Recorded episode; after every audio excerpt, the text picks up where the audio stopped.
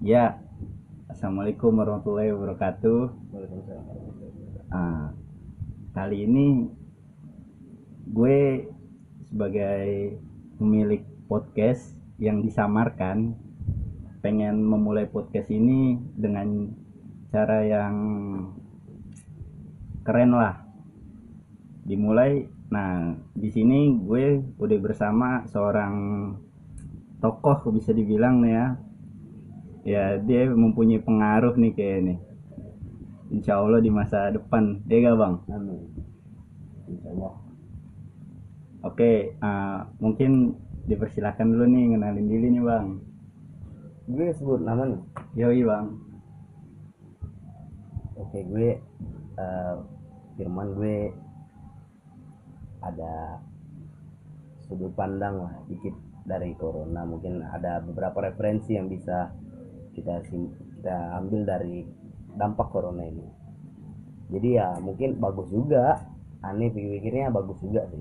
Kalau aku pikir ini bagus dibuat konten seperti ini sama pemilik podcast. Ya kita mencari kesibukan ataupun kita mengambil apa yang suatu sesuatu yang bermanfaat dibalik dari pencegahan corona ini dengan mengkarantinakan diri gitu keren keren daripada kita cuma ngabisin waktu dengan yang nggak berguna Wih, kan cocok bang. jadi ya covid 19 ya memang pemerintah tuh menganjurkan kita untuk memenjarakan diri kita tetapi tidak untuk akal kita. Betul betul betul. kita harus tetap merdeka di dalam alam pikiran kita masing-masing. Wih, ya kan, gue nggak bohong kan para pendengar bahwa ya emang abang ini nih salah satu yang bisa dibilang mempunyai pemikiran dan pandangan yang agak-agak sedikit radikal ya kali bang ya. aduh ampun Oke nih bang, gue kayaknya mau nanya-nanya nih bang.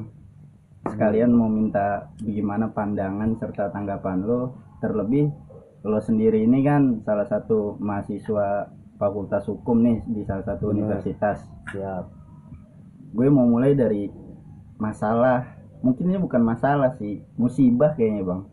Ya, yang bernama COVID-19 nih bang, atau Iya. Corona lah. Nah, menurut abang sendiri nih, corona nih apa bang? Kalau gue sih ya kita nih kita mau lihatnya dari sudut pandang mana. Kalau kita mau tarik ini COVID-19 ke arah politik ini bisa, ke arah biologis ini bisa. Nah, apalagi ke arah agama, ini bisa makin besar gitu. Iya iya. iya. Cuma itu kita bisa mem- memberikan kesimpulan, kita bisa mengambil kebijakan dan kita bisa mengkritisi suatu masalah jika kita tidak mengedepankan apa itu egois kita. Ya kalau kehidupan kita sehari-hari kita bersudut pandang secara politik ya kita bakal menyangkut pautkannya dengan politik. Kalau kita berpikiran secara agama ya kita menyangkut pautkannya secara agama. Jadi ketika kita ingin mendelik sesuatu itu kita harus terlepas dari ruang lingkup apa pun agar kita bisa mengimbanginya biar kita bisa memilah dan kita bisa memilihnya Berarti uh, apa pun itu tergantung dari bagaimana cara kita berpandangan aja ya bang. benar Nah, mungkin secara pandangan umum aja nih bang terkait COVID-19 ini nih gimana nih bang? ya ini kan sudah menjadi bisa dibilang ini sudah menjadi musibah tingkat internasional bukan hanya Ya. Indonesia kan gitu Ya. zona merah se- sebelum Indonesia sudah banyak yaitu ya seperti contohnya mungkin Italia yang se- sekarang sedang marah-marahnya dan ada juga katanya mungkin eh, Cina memang sumber dari awalnya sudah lagi sedang menjalankan jilid keduanya katanya Iya, iya, ada bener, Bang. jilid keduanya gitu ya Nah, menurut abang nih, corona nih sebenarnya kan kalau kita lihat dari segi medis bahwa ini berasal dari ya makanan-makanan yang bisa dibilang nggak wajar buat dimakan gitu, kayak seperti monyet, tikus, ya dan yang lain-lain gitu bang. Nah, sehingga menimbulkan ya adanya tes-tes medis. Ya ditetapkanlah bahwa ini namanya COVID-19 sehingga ya awalnya mungkin negara-negara lain mikir bahwa ah ini cuma penyakit dari negara ini doang nggak bakal ini ini nah menurut abang benar gak sih corona ini benar-benar sebagai apa pandemik yang ngeglobal banget gitu bang? Berarti eh, ketika pemilik podcast menanyakan seperti itu berarti kita kan sedang membahas konspirasi dari bentuk corona ini kan? Seperti itu kan? Iya benar bang. Apakah benar ini dari biologis berbentuk medis? Nah itu sudut pandang dari medis. Bisa bisa ya kalau dibilang dikatakan ini corona asal muasalnya dari kelelawar ataupun kodok kan di Wuhan itu ya kalau saya sih berpikirnya gini ya berpikir logisnya saya seperti ini. Kalau jika benar dari kodok ataupun kelelawar kenapa ini sudah eh, tidak COVID-19 ini dari kemarin-kemarin tidak adanya gitu? Sudah muncul dari kemarin-kemarin soalnya bukan baru-baru ini toh eh, Iya, kelelawar dan tikus kodok monyet ini, berulah Iya, gitu ya bang. Dia dia baru hidup. Enggak. Ini bukan barang tiba-tiba datang terus bawa virus. Enggak ini udah ada. Ini kok eh, si kodok sama kelelawar ini kan udah ada dari dulu. Lalu mengapa nggak dari dulu juga dia? Kalau aneh sih malah gini konspirasinya. Kalau aneh mikirnya ini mungkin bisa ya kalau kita menilik dari segi politiknya. Kita tarik dari referensi politik. Ini bisa dibilang sebagai eh, alat perang. Alat perang melalui jalur biologis untuk menghancurkan bentuk perekonomian gitu. bentuk perekonomian. Karena gini ini kita ya ya kalau dihukum ya ada namanya itu praduga bersalah. Ya. Praduga bersalah. Jadi kita ya lumrah gitu kalau seuzon kan gitu. Iya. Soalnya gini kita bisa nilai gini. Soalnya orang yang pertama kali kalau kita lihat kemarin itu orang yang pertama kali membeberkan lewat sosial media soal COVID-19 ini adalah dari eh, intelijennya orang Amerika. Iya benar bang. Berarti satu hal yang perlu kita pertanyakan. Dari mana dia tahu? Ya bagaimana dia bisa membeberkan? Secara tidak langsung dia ingin mengumumkan pada ruang lingkup internasional bahwa Wuhan sekarang ataupun Cina ini sedang memiliki penyakit yaitu penyakit yang bisa merambat ke mana pun bisa menghancurkan segi perekonomian dari mana pun dan itu cara eh, keuntungan bagi Amerika untuk menutup ataupun blokade Cina secara tidak langsung agar pihak-pihak yang ingin mengimpor ataupun mengekspor itu menutup slot mereka agar mencegahnya perkembangan dari COVID-19 ini. Nah, kita bisa lihat juga pada tahun 1969 Amerika itu pernah menyerang Vietnam. Ya betul bang. Eh, pada saat penjajahan mereka menjajah Vietnam masuk ke Vietnam dan mereka juga memakai senjata biologis. Walaupun itu bukan COVID-19 tapi mereka memakai senjata biologis ini seperti itu. Mereka dengan karena kekurangannya massa dari Amerika untuk menyerang Vietnam akhirnya mereka menggunakan senjata biologis yang diterjunkan langsung atau dilepaskan melalui pesawat tempur mereka.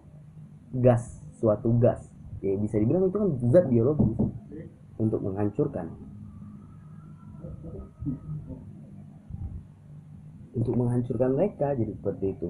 Akhirnya siapa pun yang eh, sekarang warga Vietnam turun menurun yang memiliki cucu ataupun anak dan mereka sekarang me- jadi seperti mengidami kayak penyakit gimana ya? Kayak cacat kayak mental cacat gitu ya bang? cacat gitu kayak cacat cacat fisik cacat Hmm. fisik ya bukan mental fisiknya asli yang dihancurin cacat.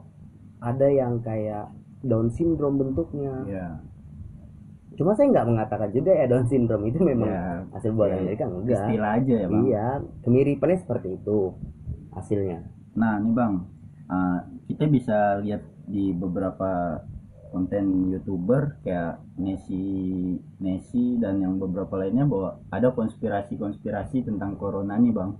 Bahwa uh, ini adalah senjata biologis dari uh, Amerika untuk menghancurkan Cina, terlebih kalahnya Amerika tentang tentang da- usaha dagang mereka.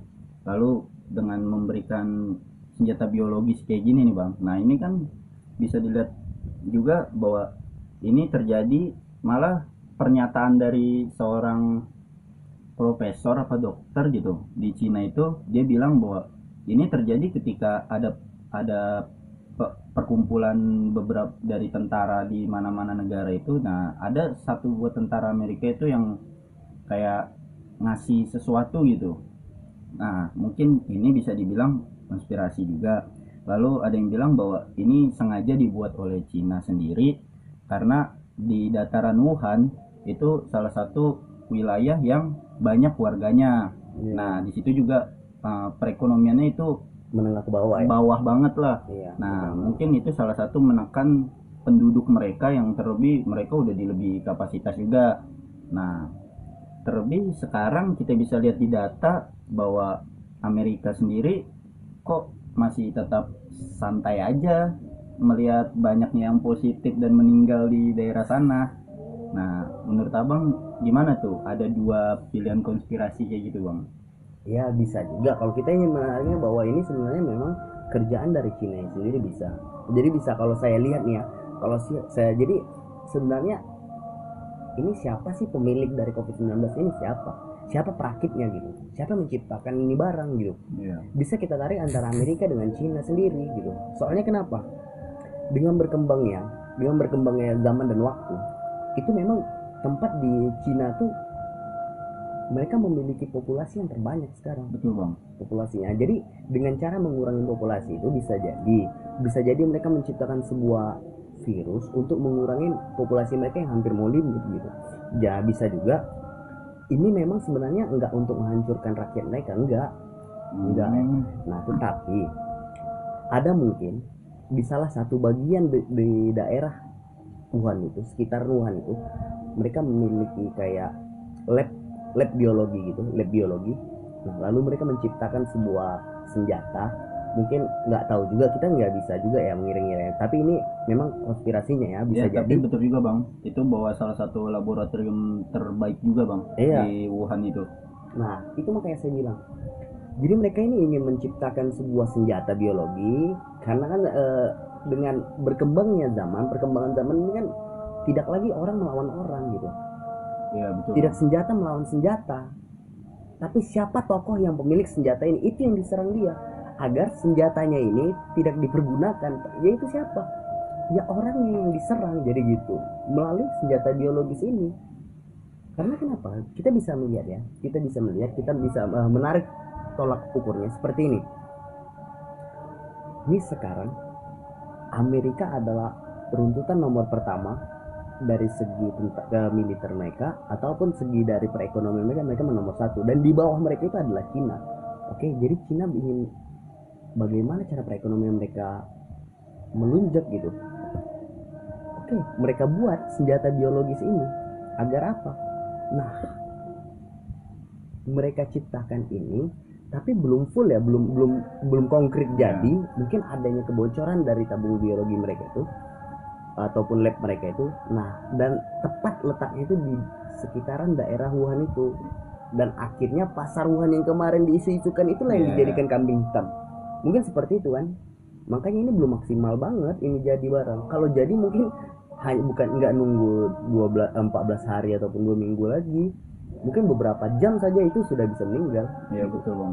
Ya mungkin terlebih kalau uh, kelelawar, tikus, monyet tuh bisa ngomong, mungkin mereka juga nggak mau disalahin kali ya bela bang. diri pasti bela diri mereka Nah, ada satu konspirasi mungkin agak terlalu di luar nggak di luar akal juga bang terkait Illuminati nih bang bahwa Hmm. uh, Illuminati itu sendiri ya selalu membuat uh, beberapa penggemboran untuk mengurangi populasi di dunia bang Uh, kita bisa lihat di sebelum-sebelumnya bahwa emang tujuan mereka tuh buat ngurangin populasi dunia agar uh, sedikit di bawah berapa puluh juta penduduk di bumi dan hanya punya satu kepala gitu.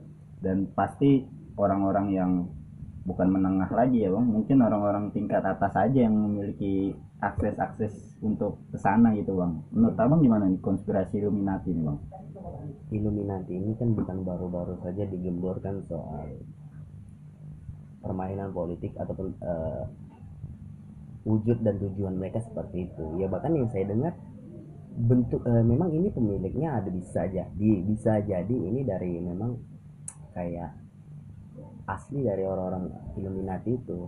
Karena kenapa mereka sudah salah menjalankan sistem untuk perputaran perekonomian.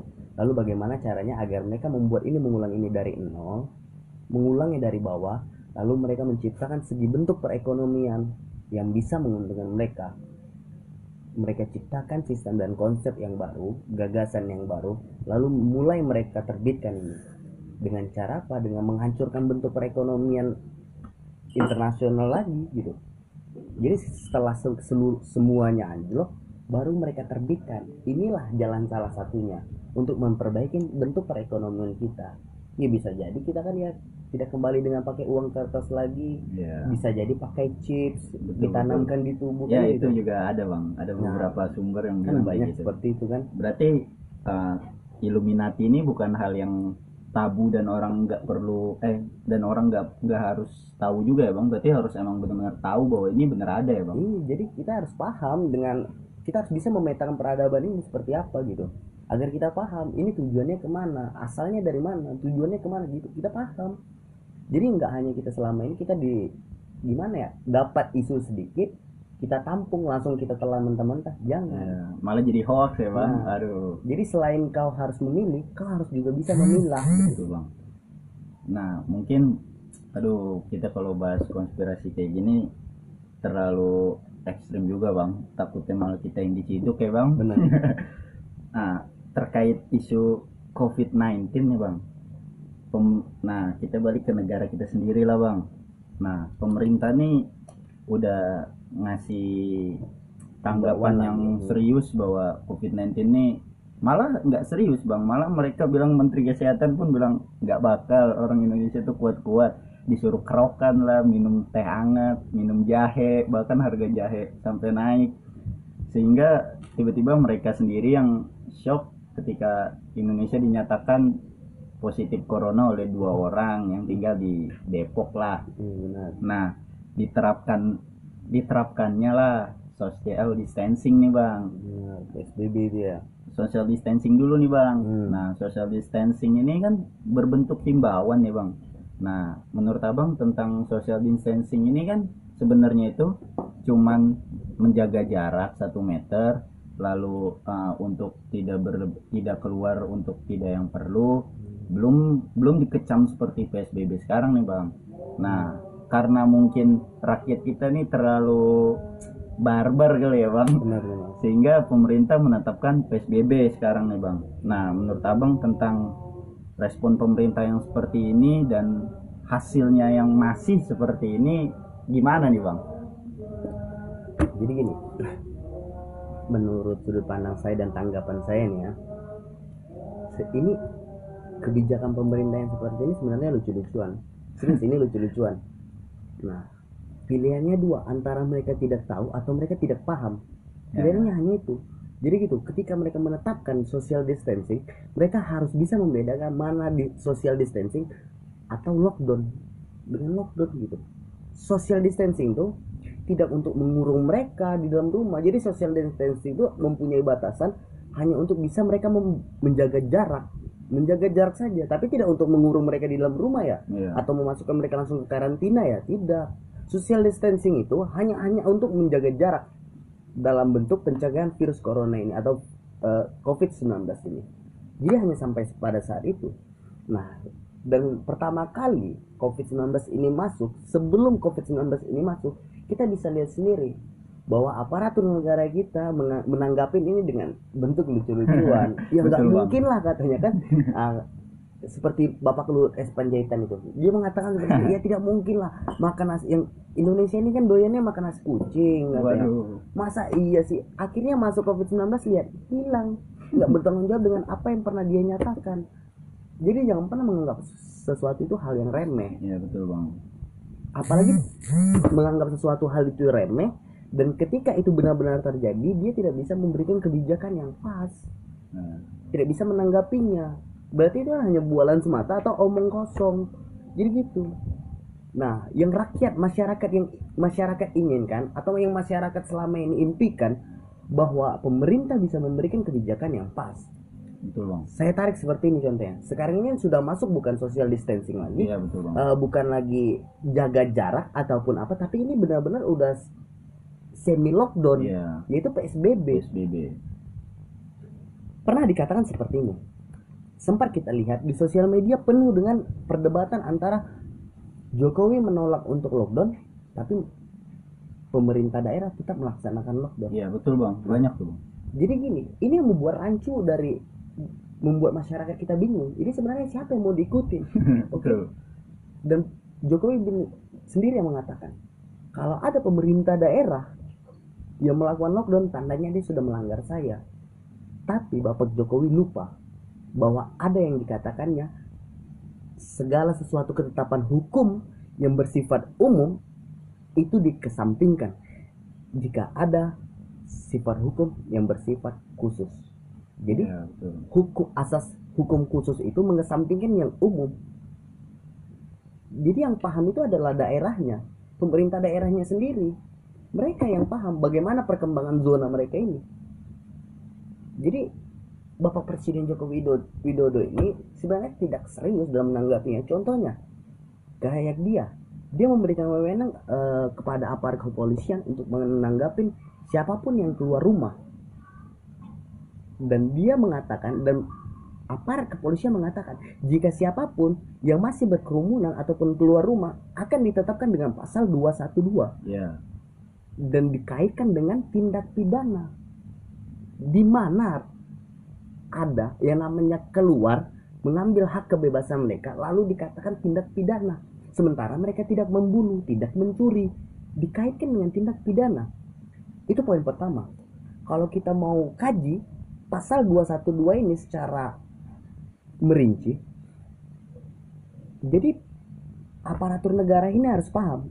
212 ini seperti apa tafsirannya Betul. seperti apa kajiannya dan seperti apa pemilahannya jadi kita tidak bisa mungkin kepada banyak rakyat awam yang merasa ditakuti dengan pasal betul. 212 ini Betul, ketika Bang. dia keluar rumah masyarakat keluar rumah lalu ditangkap alasannya apa melawan dari kelangsungannya pemerintah aparat pemerintah untuk melaksanakan sesuatu pencegahan Iya betul. Bang. Contohnya seperti itu kan. Nah, kalau kita mau bahasnya pasal 212 itu ada makna yang dikatakan di situ eh, se- seseorang yang melawan hukum kepada aparatur negara itu harus dipenjara. Kan seperti itu, Mas. Iya betul bang. Nah, kita mungkin langsung bedah secara pasalnya saja. Pasal 212 itu apa sih pengertiannya? Ya Kan gitu toh? biar orang-orang Nah. juga bisa ngerti juga ya bang. Nah, jadi mereka tuh paham pasal 212 itu seperti apa bunyinya. Di pasal 212 KUHP itu berbunyi barang siapa dengan kekerasan atau ancaman kekerasan melawan seorang pejabat yang sedang menjalankan tugas yang sah atau orang yang menurut kewajiban undang-undang atau atas permintaan pejabat memberi pertolongan kepadanya diancam karena melawan pejabat dengan pidana penjara paling lama satu tahun empat bulan atau pidana denda paling banyak 4.500 rupiah. Oke? Tapi mereka tidak pandai cara membedah pasal ini. Oke? Iya bang. yang mereka harus pahamin ada kalimat yang harus kita petik yang harus kita colek itu harus kita garis bawahi melawannya itu melawan yang seperti apakah? Iya betul itu kan bang. seperti itu. Pasti masyarakat pada bingung kan gitu? Ya orang cuman buat nongkrong di kafe atau di mana, lalu dibilang kita ngelawan. melawannya itu dalam seperti apa? Melawan atas tidak me- menaati apakah itu perintah dari pejabat negara? Bukan. Kalau mau berbicara soal hukum dia harus paham dengan azas-azas dasarnya. Iya betul bang. Jadi di asas-asas hukum itu pengertian dari Mulyatno hasil tafsiran jadi gini kalau kita ingin membedah pasal-pasal hukum itu kita memiliki tiga metode tiga Oh, metode Iya bang. yaitu teologis interpretatif dan analogis interpretatif dan tata bahasa interpretatif.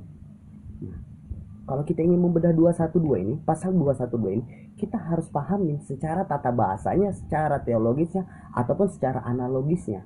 Kalau kita mau mandang secara analogis, pasal 21 yang selama ini dipakai eh, di ruang-ruang peradilan yaitu contohnya saya ambil kesi- eh, saya ambil sampel nih ya, saya ambil sampel Iya, kita pasti pernah dengar kan pernah melihat video juga yang pengacara memukul hakim dengan gespernya Ya. ataupun ikat pinggangnya ya ada ada itu bang ikat pinggangin. Nah, dia akhirnya dikenakan dengan pasal 212. Karena kenapa? Melawan yang dikatakan seperti yang dimaksud dari pasal 212 itu ketika mereka melakukan bentuk dari perlawanan yang dapat melukai.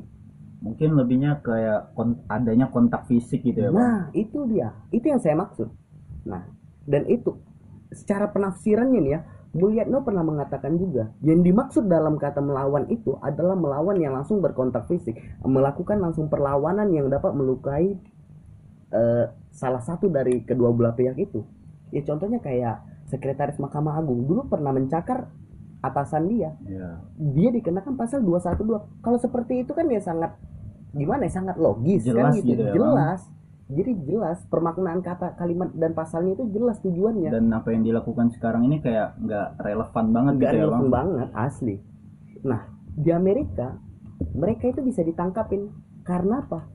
Dikaitkan dengan pasal yang mengatakan bahwa siapa pun yang keluar dari rumah mereka ya eh, berarti mereka dalam tujuan untuk membunuh. Membunuhnya itu seperti apa yang dimaksud membunuhnya?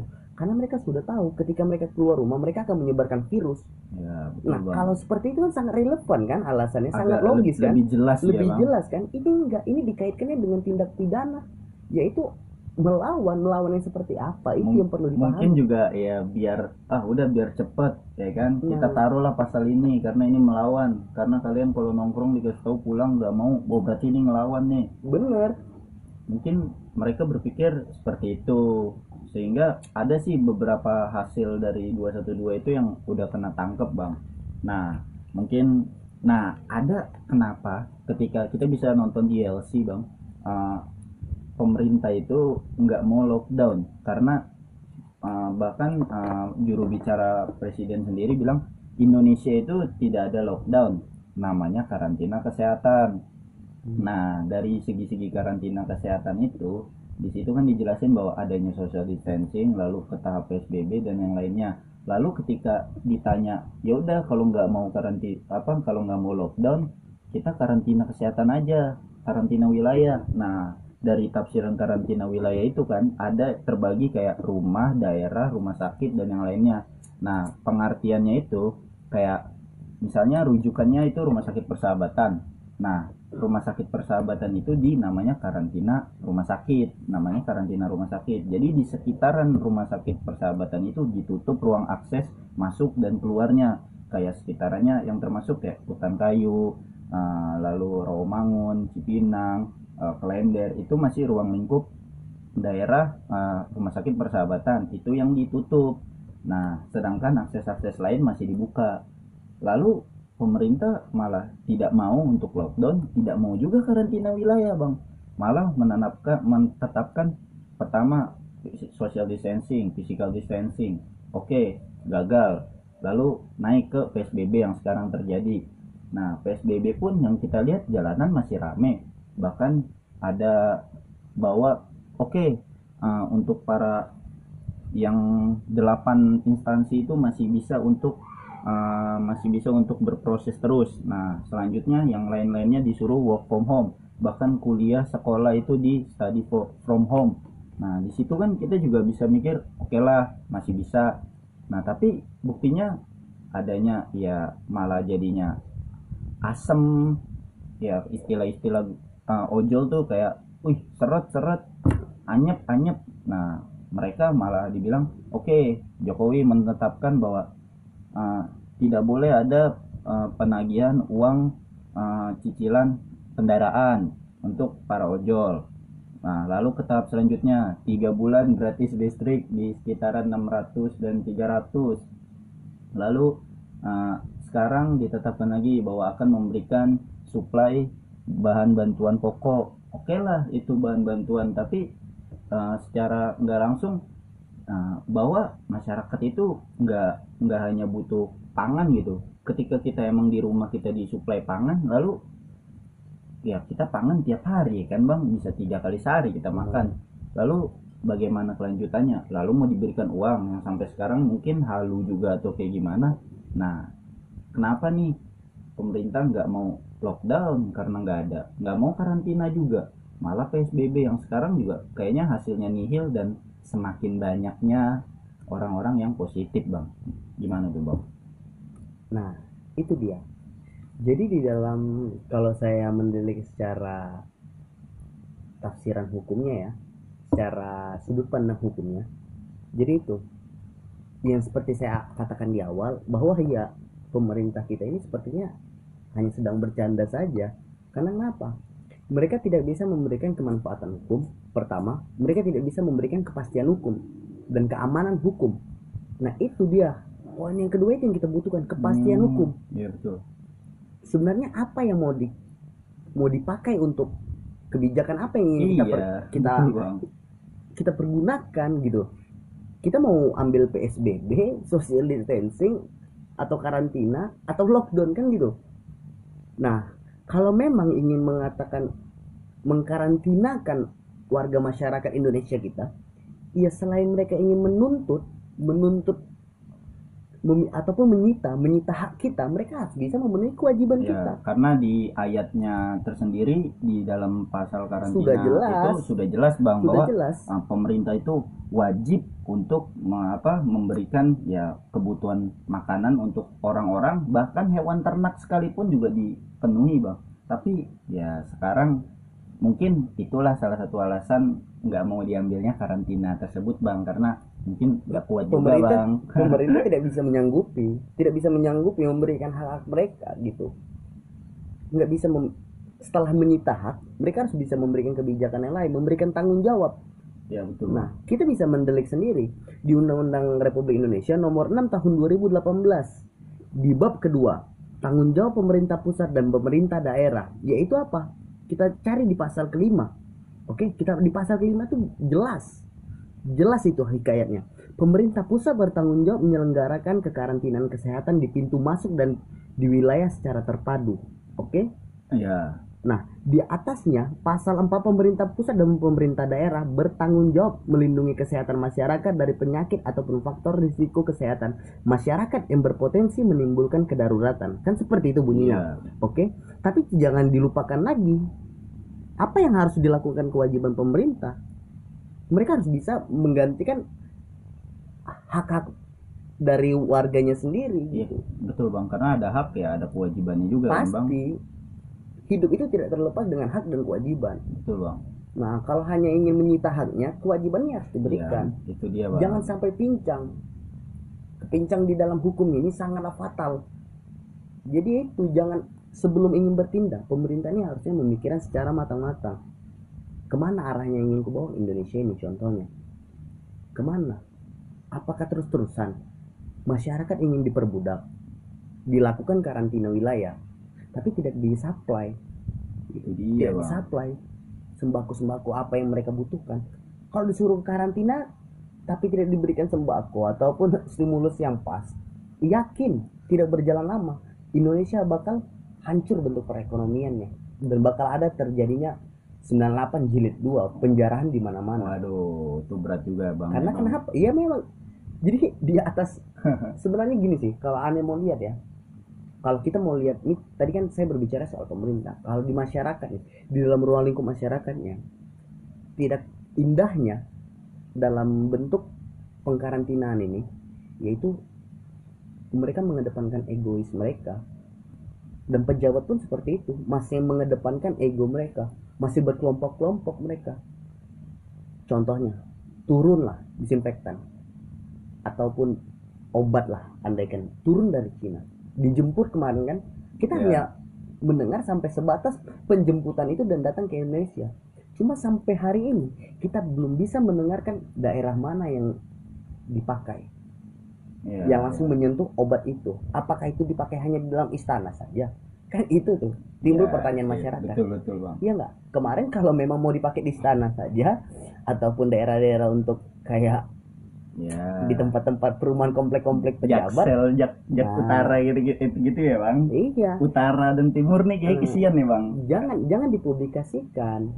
Yang adanya hanya bentuk rasa miris yang timbul di hati mata masyarakat ya bang Iya, pastinya. nah lalu kan uh, Anies Baswedan sendiri udah menerapkan bahwa memberikan uh, suplai uh, pangan serta masker uh, setiap kepala keluarga dengan memberikan kakak. Nah, diturunkan itu sampai ke dataran uh, kecamatan.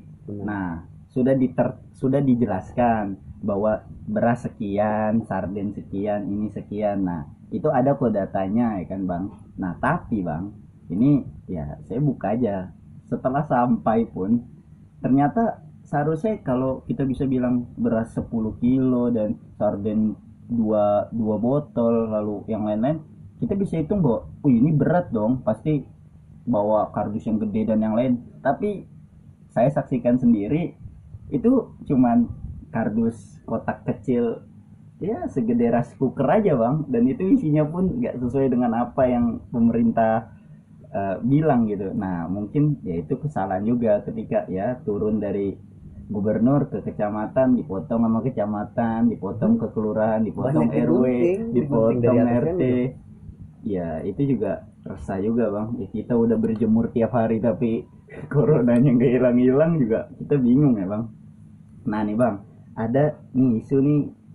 Ini bukan isu lagi bang. Ini udah fakta banget bahwa menteri kita tercinta nih menteri hukum dan ham nih Yasona Yasona Lauli dia membebaskan beberapa membebas bukan beberapa lagi ini udah 30 sekitar 30 ribuan uh, napi-napi dibebaskan diberikan asimilasi lah haknya. Nah awalnya kan pro kontranya karena mau membebaskan koruptor-koruptor tapi dibantah sendiri oleh Bapak Presiden tercinta kita nih Bang. Nah, nah setelah dibebaskannya 30 ribu ini bang kita bisa lihat sendiri bang banyaknya dan maraknya kejahatan yang terjadi bang. Bahkan sampai saat ini. Bahkan baru tadi malam pun di daerah ya Cipinang pun ya terjadi kejar-kejaran GTA bang. Tembak-tembakan di situ bang. Nah kemarin di Cempaka Putih lah tembak-tembak bawa itu bener-bener ya itu napi bang. Itu napi ternyata bang. Napi yang dibebaskan. Nah maksudnya nih apa bang? Padahal bang kalau kita bisa lihat secara ya logika logika umum lah bang kalau mereka di tetap di sel penjara bang sebenarnya untuk mencegahnya itu kita hanya di, kita tutup saja jam besuk itu bang. Jam besuk nggak boleh ada mereka tetap di sel. Toh siapa yang mau masuk? Nggak bakal ada juga dong. Berarti secara nggak langsung mereka aman bang. Lalu dengan uh, bapak Yasona ngomong bahwa mereka dikeluarkan nah, secara bersyarat untuk agar di rumah untuk mencegah corona tapi yang terjadi aduh malas balik ya. Nah menurut abang gimana nih bang? Ada apa nih bang tentang pembebasan napi nih bang? Oke berarti kita kan berbicara tentang kebijakannya bapak Profesor Yosona Lauli nih kan? Iya bang. Ya kan? Selaku dia adalah dari Kemenkum dan HAM kan gitu. Dia harus paham itu.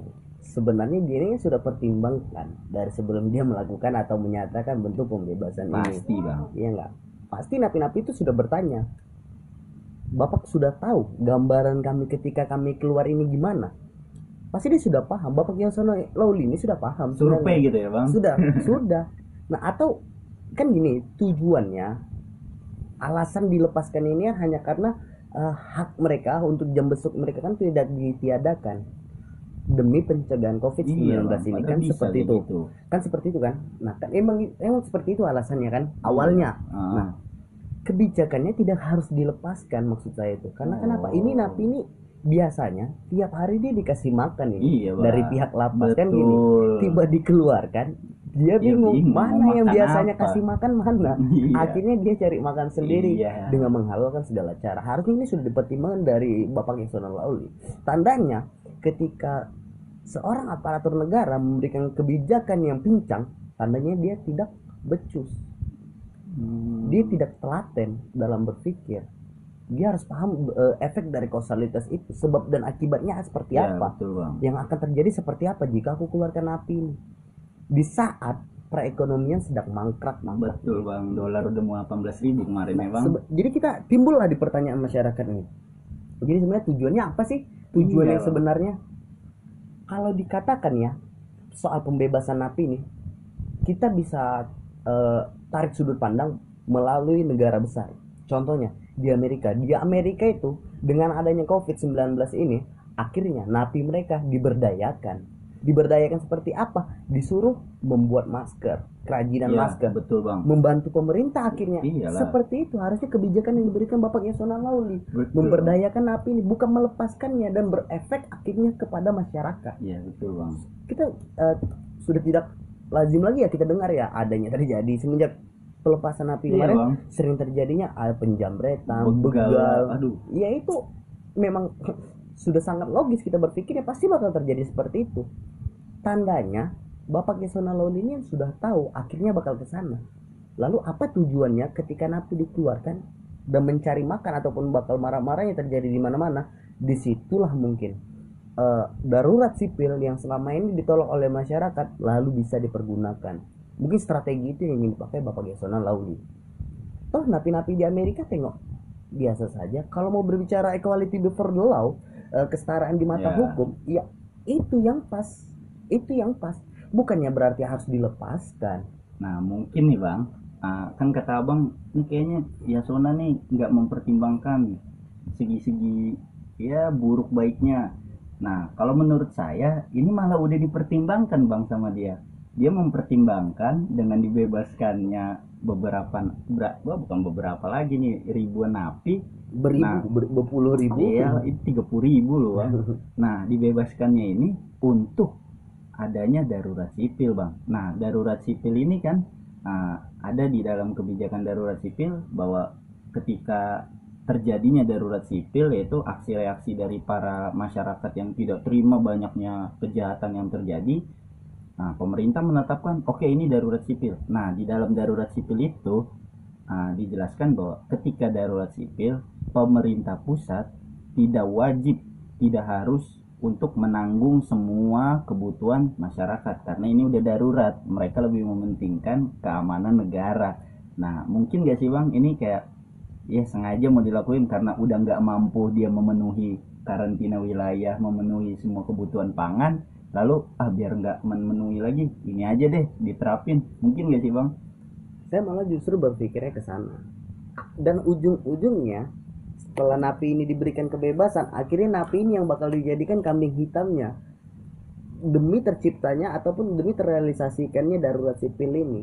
Padahal ini sebenarnya hanya bentuk dari ketidakmampuannya pemerintah memberikan hak kepada masyarakatnya dan ini jalan satu-satunya mereka memperlakukan darurat sipil ini tandanya pemerintah ingin lepas tangan dengan cara yang sangat-sangat marginal membenturkan masyarakat kepada napi hanya demi kepentingan mereka pribadi Iya, seharusnya dia bisa terus-terusan di penjara, waktunya habis dia keluar dengan senang hati, ini malah dikeluarin, mereka senang sementara, mereka cari makan, mereka ditembak mati. Ya kok jadi kayak gitu Bang? itu malah saya sempat dengar juga katanya bagi napi-napi yang korupsi jika ingin keluar atau ingin dibebaskan mereka harus bayar lima ribu Ya, saya dengar seperti itu ya ada itu ada di media juga sih, Bang. ada ya tuh ya Ada, Bang. Nah, jadi itu sebenarnya sebenarnya Soekarno pernah mengatakan seperti ini yang menghancurkan Indonesia ini yang bakal menghancurkan Indonesia ini adalah bangsaku sendiri. Tapi ternyata tidak seperti apa yang dikatakan Soekarno yang terjadi pada saat ini. Ternyata yang menghancurkan Indonesia ini bukan bangsanya lagi, tapi asli dari pemerintah negaranya sendiri. Betul. kan gitu.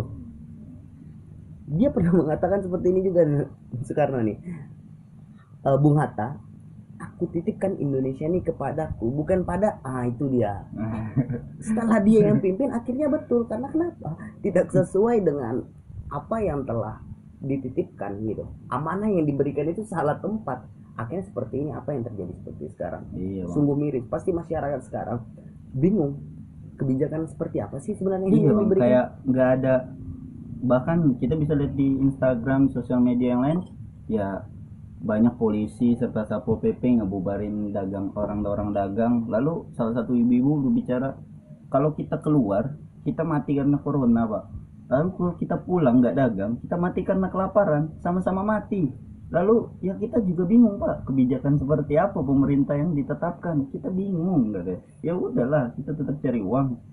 Jadi apa sebenarnya pemerintah ini? Itu adalah gimana ya? Mati lebih berma- bermartabat mati lebih terhormat ketimbang mereka yang di atas hanya memanfaatkan fasilitas negara ataupun Oh, iya. fasilitas masyarakat. Mantap mantap kan gitu. Itu Iya. adalah ma- mati yang secara ma- bermartabat mereka biarkan mereka terus mencari perekonomian walaupun mereka tahu ujung-ujungnya akan mati. Kan seperti itu. Mati karena apa? Karena covid-19 ini. Lalu kita cari lagi pertimbangannya. Kenapa mereka meneruskan perdagangan mereka untuk mempertahankan bentuk dari perekonomian mereka. Karena kenapa? Pemerintah tidak mampu untuk mensuplai ini sesuai dengan undang-undang karantina nomor 6 tahun 2018 Iya, yang terkait di pada itu, Bang. pasal 6 dan 7 kan gitu. Iya bang. Lalu kan tandanya kan lepas tangan. Ini pemerintah lepas tangan. Dan dia sudah tahu akan terjadinya chaos di mana-mana. Harusnya jangan gini deh. Kita berpikir gini aja deh.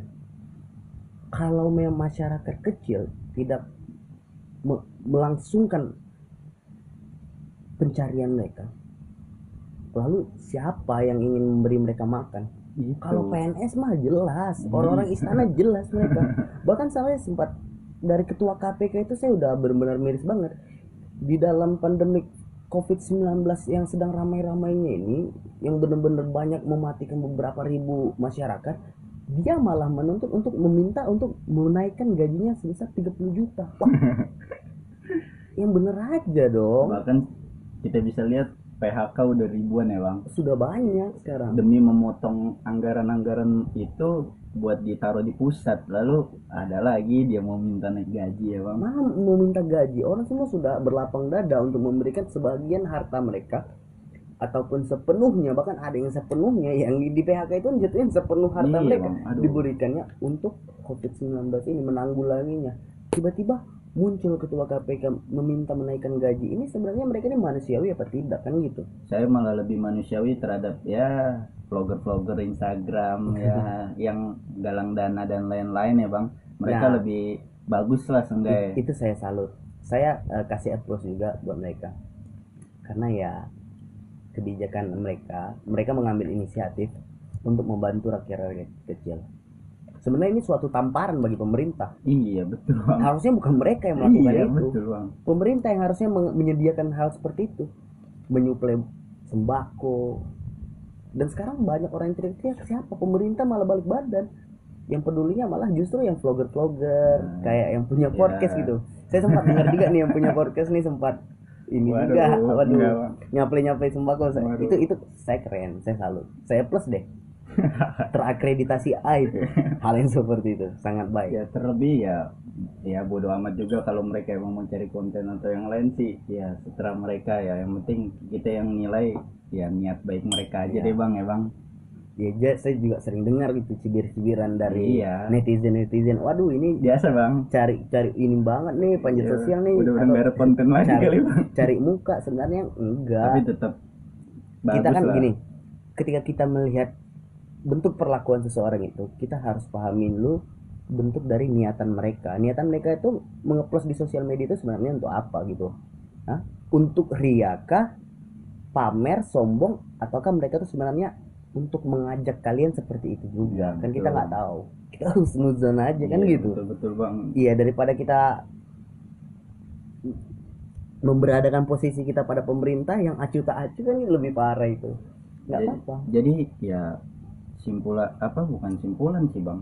Tapi berarti kita bisa bilang bahwa pemerintah ini nih ya Pak Jokowi sendiri bilang ini serius kami sudah menerapkan ini ini. Tapi dilihat dari hasil-hasil kebijakan-kebijakan yang terjadi seperti nggak serius juga ya bang buat nanggepin COVID-19 ini nih. Jujur kalau saya menilai ini hanya barang-barang lucu-lucuan saja.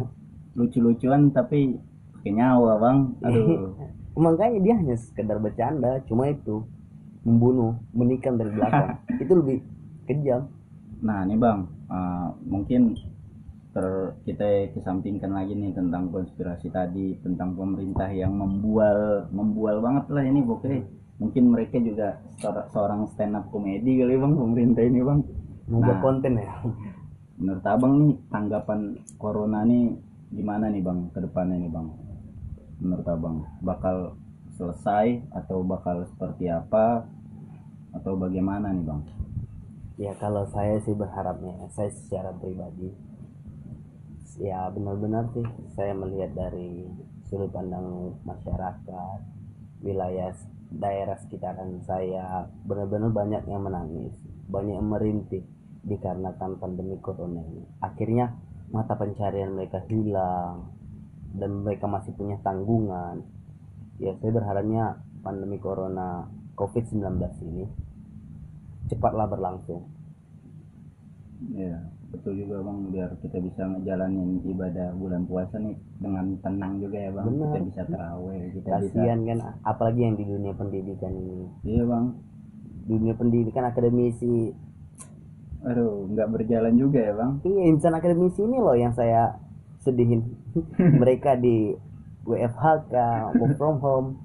Ya itu benar-benar nggak ini banget. Ya uang uang semester tetap tapi nggak dapet apa-apa kayaknya. Nih bang malah da- dapet sih bang. Dapet tugas. Dapat Iya, harusnya jangan seperti itu kan gitu. Ya lebih enak tuh memang lebih jelas itu belajar itu secara mendengarkan ataupun face to face jadi Ya, dia benar. paham dialog melakukan dialog secara langsung itu sangat mudah ditangkap daripada Betul, hanya diberikan tugas yaitu secara nggak langsung Iya. mereka disuruh udah deh cari sendiri deh. Iya, tugas keenakan juga ntar. bisa di Google ya bang. Bener nah ini udahlah mungkin keluh kesah abang tentang covid ini sebagai terlepas dari mahasiswa deh bang. Sebagai masyarakat dari pemerintah yang memberikan kebijakan dan saran-saran abang juga buat pemerintah dari segi masyarakatnya gimana bang? Terlebih abang juga seorang anak rantau nih bang kalau gue denger bang. Gimana nih bang? Kalau saya sih ya ya. Nah pas tadi pembahasannya dengan anak rantaunya itu dia. Ya hal yang se- sebaiknya dilakukan itu demi menjaga penyebaran virus corona ini. Mungkin untuk saat ini anak rantau tidak untuk dipulangkan. Menetap saja daripada hanya balik membawa penyakit. Ya Bang. enggak jangan berpikir egois deh kalau menurut saya. Betul bang. Di kampung halaman kita kan orang tua kita juga banyak menunggu. Sanak saudara juga menunggu. Kalau kita pulang membawa penyakit pasti penyebarnya bakal ke keluarga kita juga yang kena. Iya, lebih baik kita menahan diri aja untuk saat ini. Jangan mengedepankan egois. Udah itu aja sih pesan saya. Nah kepada pemerintah ketika ingin memberikan kebijakan tolong dipertimbangkan. Selogis logisnya karena ya ketika pemerintah tidak bisa memberikan kebijakan yang pasti itu bakal membuat masyarakatnya sendiri memberontak dan hilangnya kepercayaan terhadap masyarakat mereka. Jadi itu yang membuat nama eh, nama pemerintah tuh hancur ataupun yang berada di instansi-instansi negara saat ini itu sebenarnya mereka sendiri iya bang karena mereka tidak bisa memberikan eh, kepastian hukum yang pas terhadap masyarakat mereka. Toh mereka kan dipilih untuk memberikan kebijakan Iya. yang layak wakil gitu. rakyat loh Wakil rakyat kan gitu. rakyatnya yang diwakilin buat meninggal ya bang Benar. Nah. Miris miris. mungkin udah terlalu banyak nih bang kita ngobrol panjang juga nih kayaknya nih bang.